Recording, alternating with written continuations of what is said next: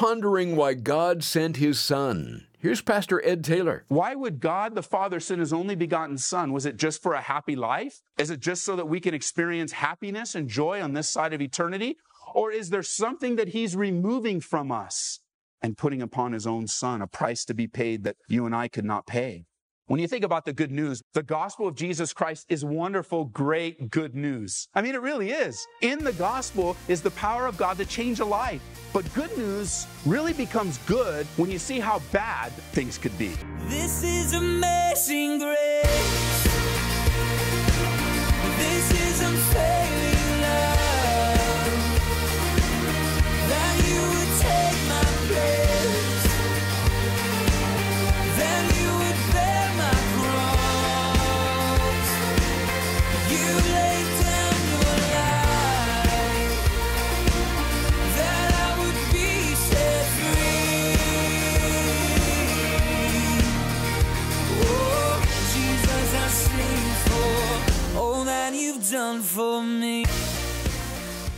Said you don't really appreciate what you have until you've lost it.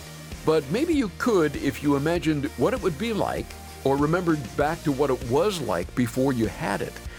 Well, we'll get some help with that today on Abounding Grace with Pastor Ed Taylor. We're glad you joined us. We take you into the New Testament book of Romans on this Tuesday, and in the middle of chapter 1, we encounter the subject of the wrath of God.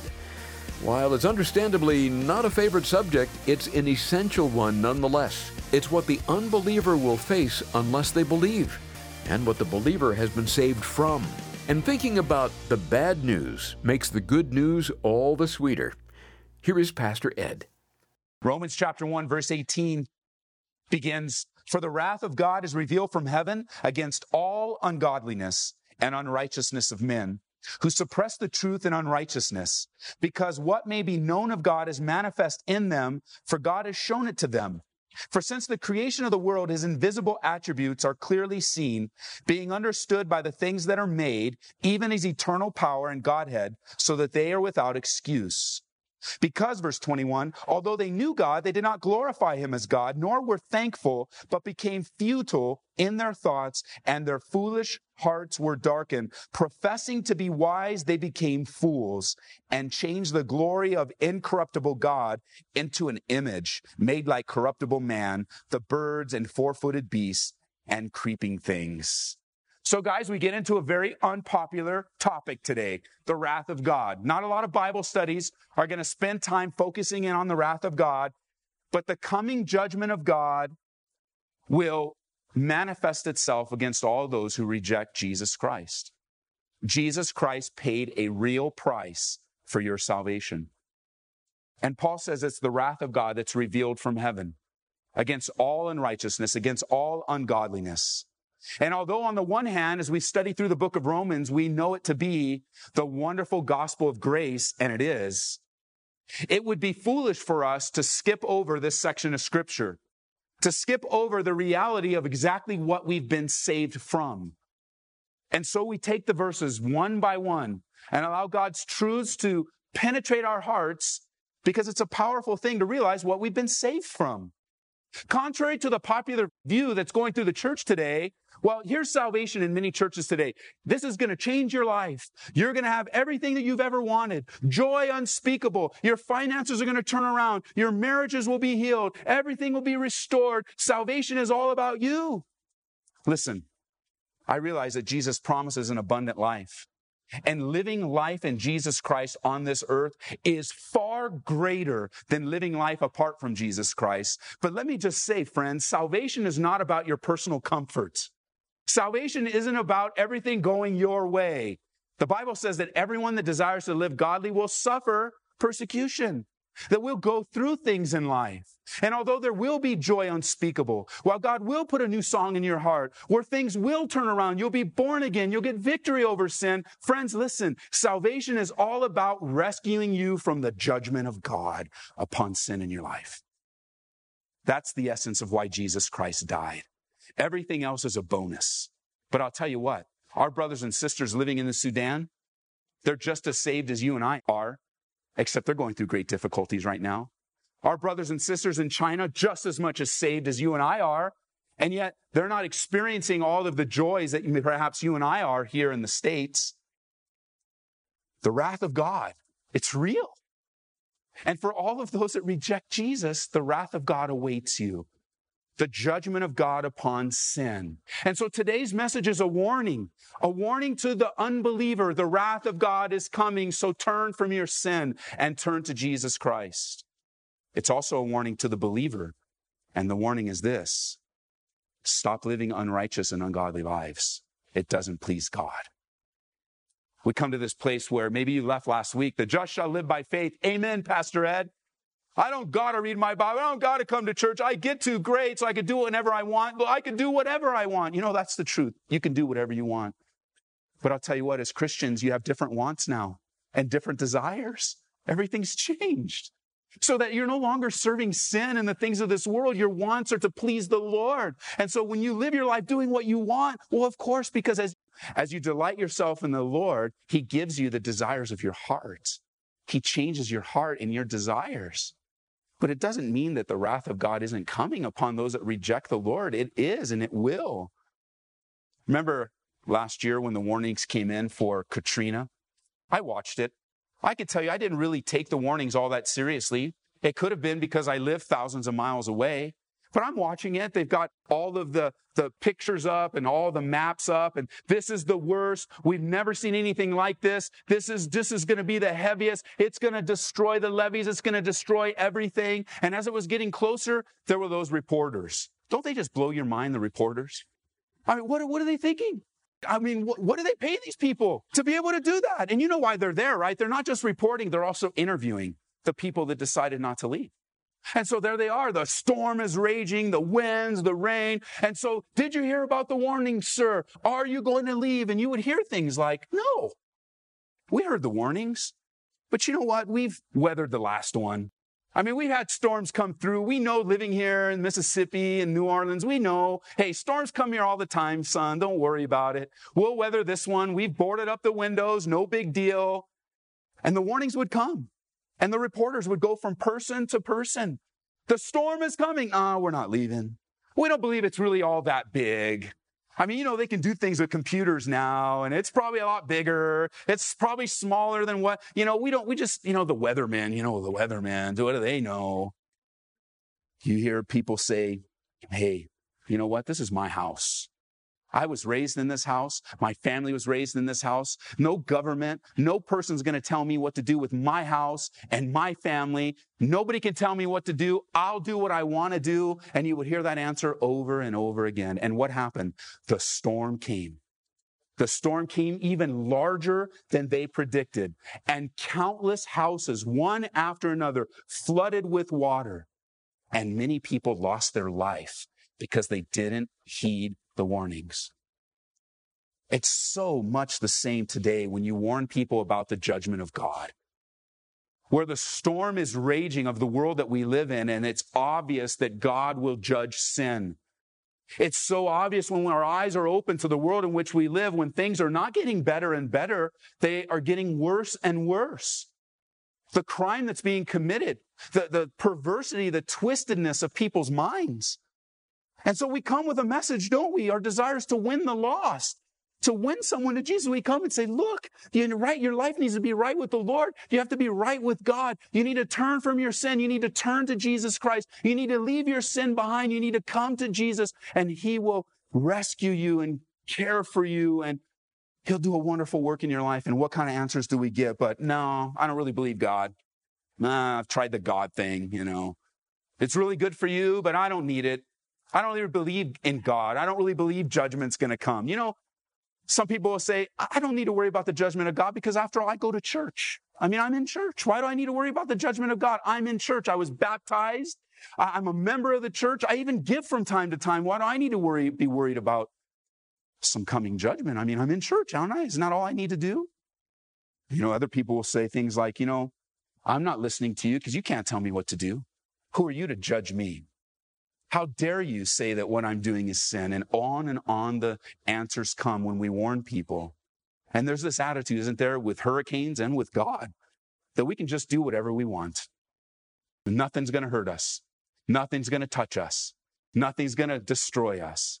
When all the while, with eyes to see, you can see it in people's lives that their sin is really destroying them piece by piece, day by day.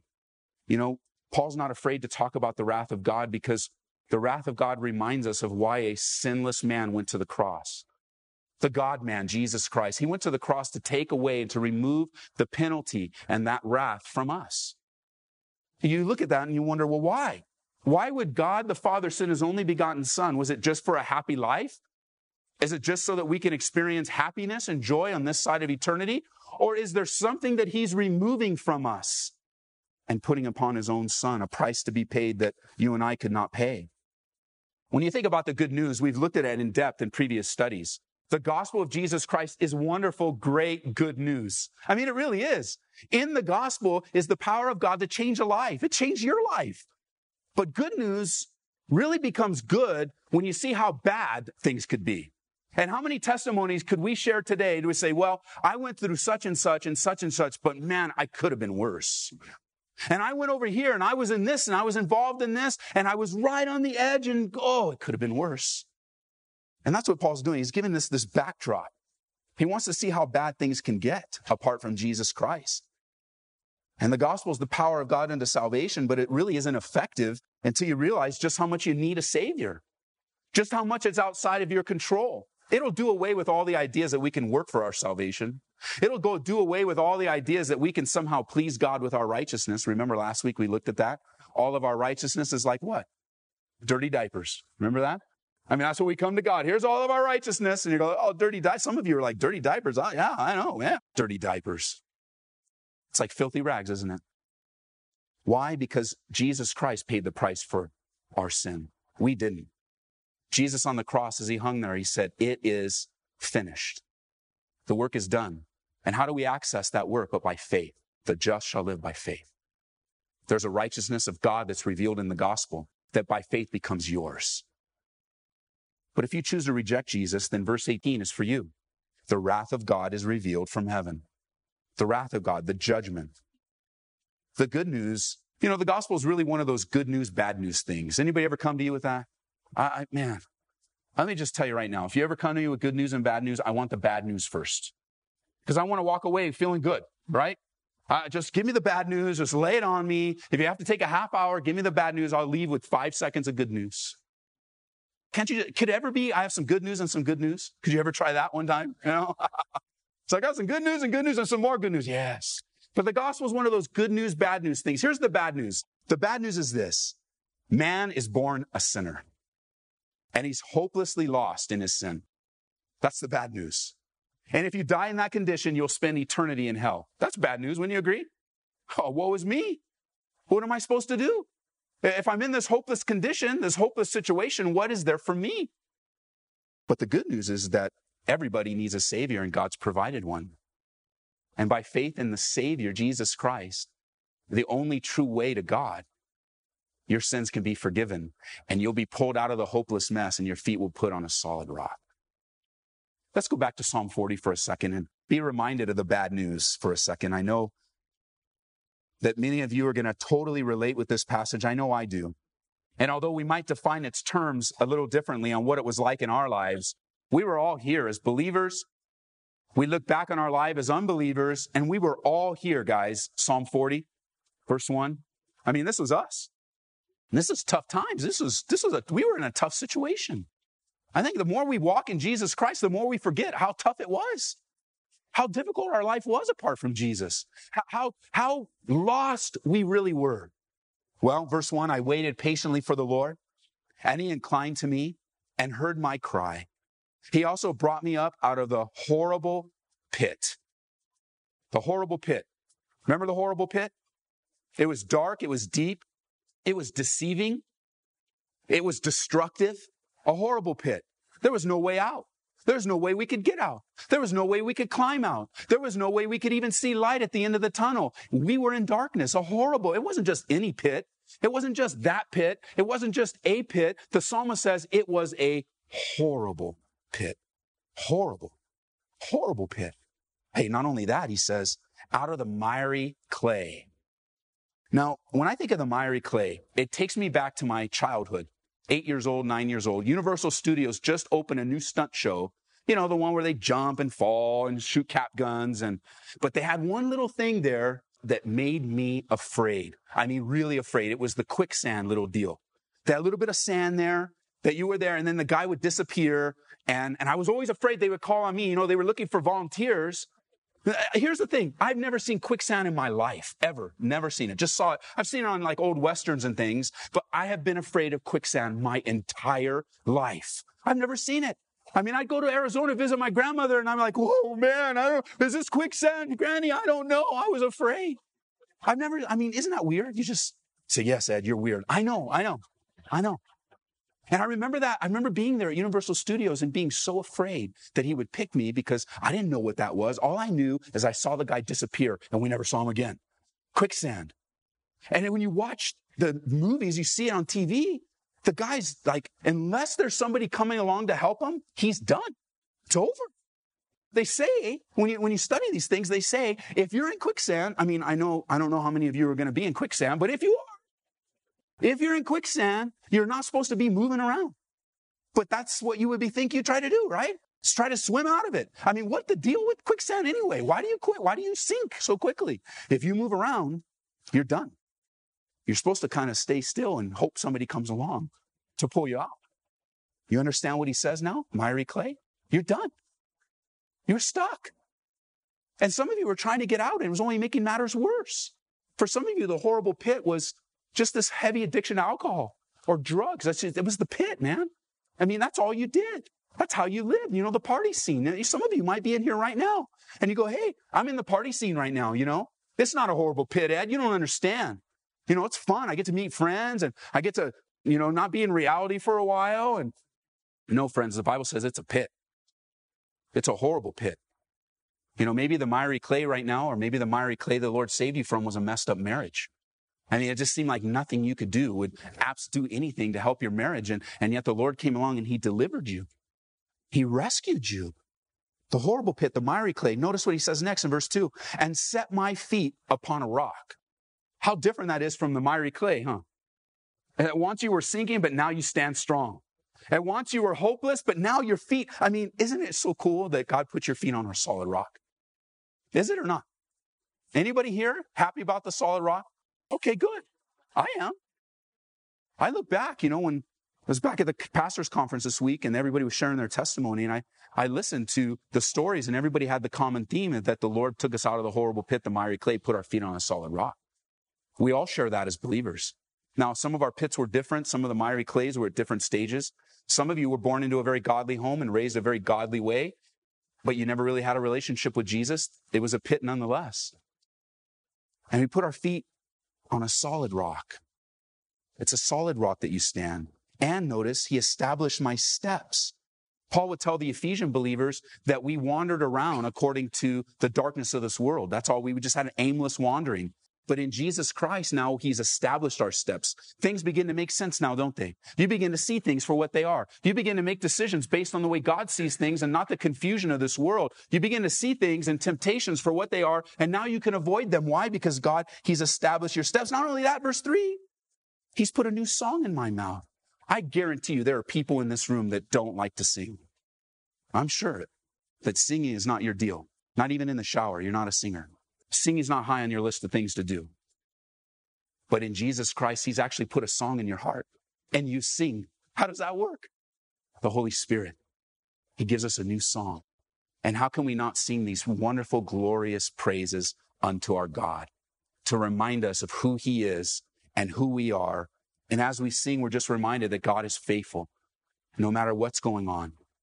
And God's put that song in our hearts. It's not something we can manufacture or conjure up and we'll work it really hard if you just really want to sing. I'll tell you what, as you just lay yourself in the hands of your Savior and you begin to think about how much He's done in your life and how faithful He is in your life, you'll sing.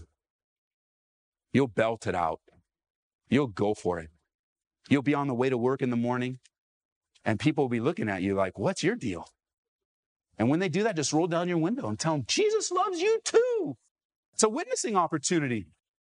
We're all worried about what people think about us, huh? You know, we want to get tinted windows so nobody can see. Let people see. Shine your light. Let the Lord use you and sing the song that He's put in your mouth. Sing it. Let go. Praise to our God. Many will see it. See, He said, many is going to see it. And fear. And will trust in the Lord. Look at verse 4. Blessed is that man who makes the Lord his trust and does not respect the proud, nor such as turn aside to lies. Many, O Lord, my God, are your wonderful works which you have done, and your thoughts which are toward us cannot be recounted to you in order. If I would declare and speak of them, they are more than can be numbered. So you remember how bad it was? I mean, the good news is really good compared to how bad it could have been. You could still be in the pit today. You could be absolutely destroyed. You could be done. It could be over. You could be a statistic. You could be a blip on someone's radar screen, but you're not. You're here loving and serving the Lord. Everybody needs a savior, and God has provided a savior for everybody. That's the good news that he can do a work in your life today. We shouldn't be afraid of sharing the gospel with boldness to people and laying before them their need of salvation.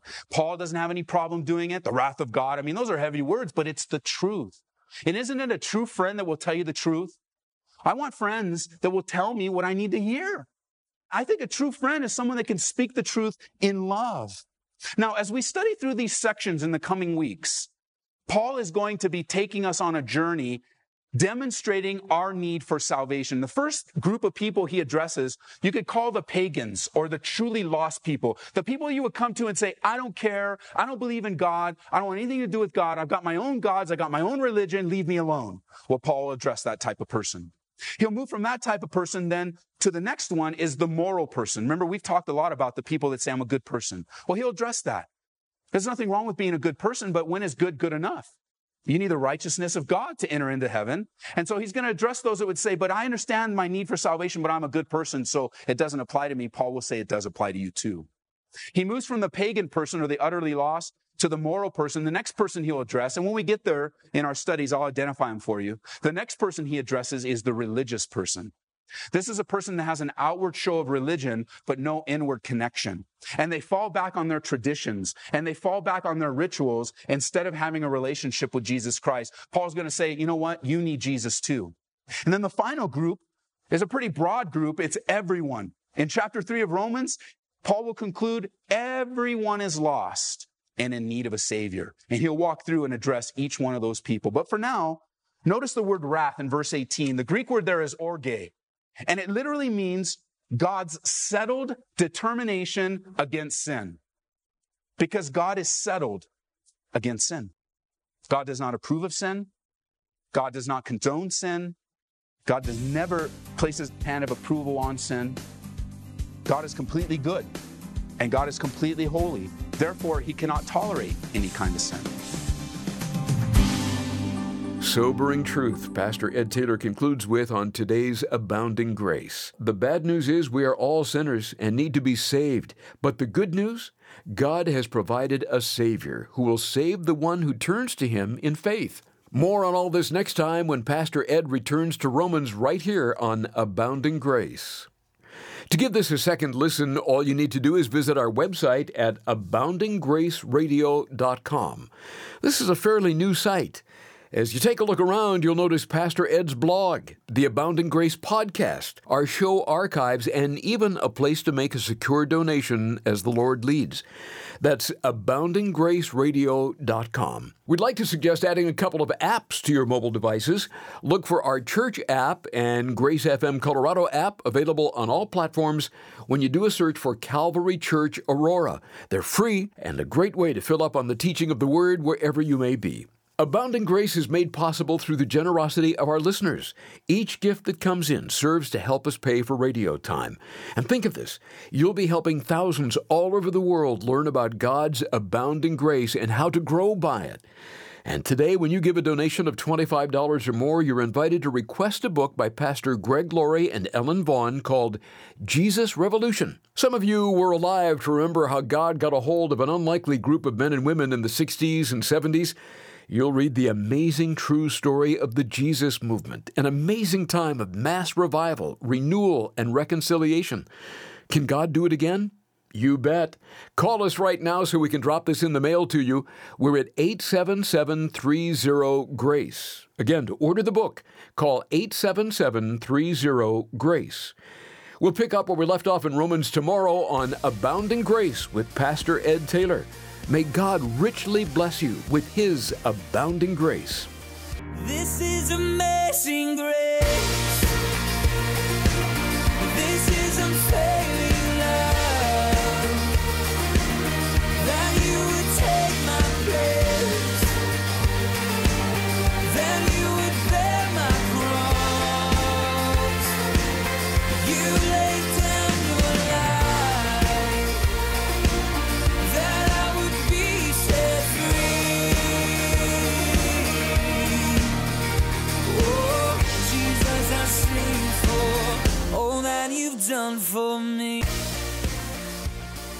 Abounding Grace is brought to you by Calvary Church, Colorado, here in Aurora.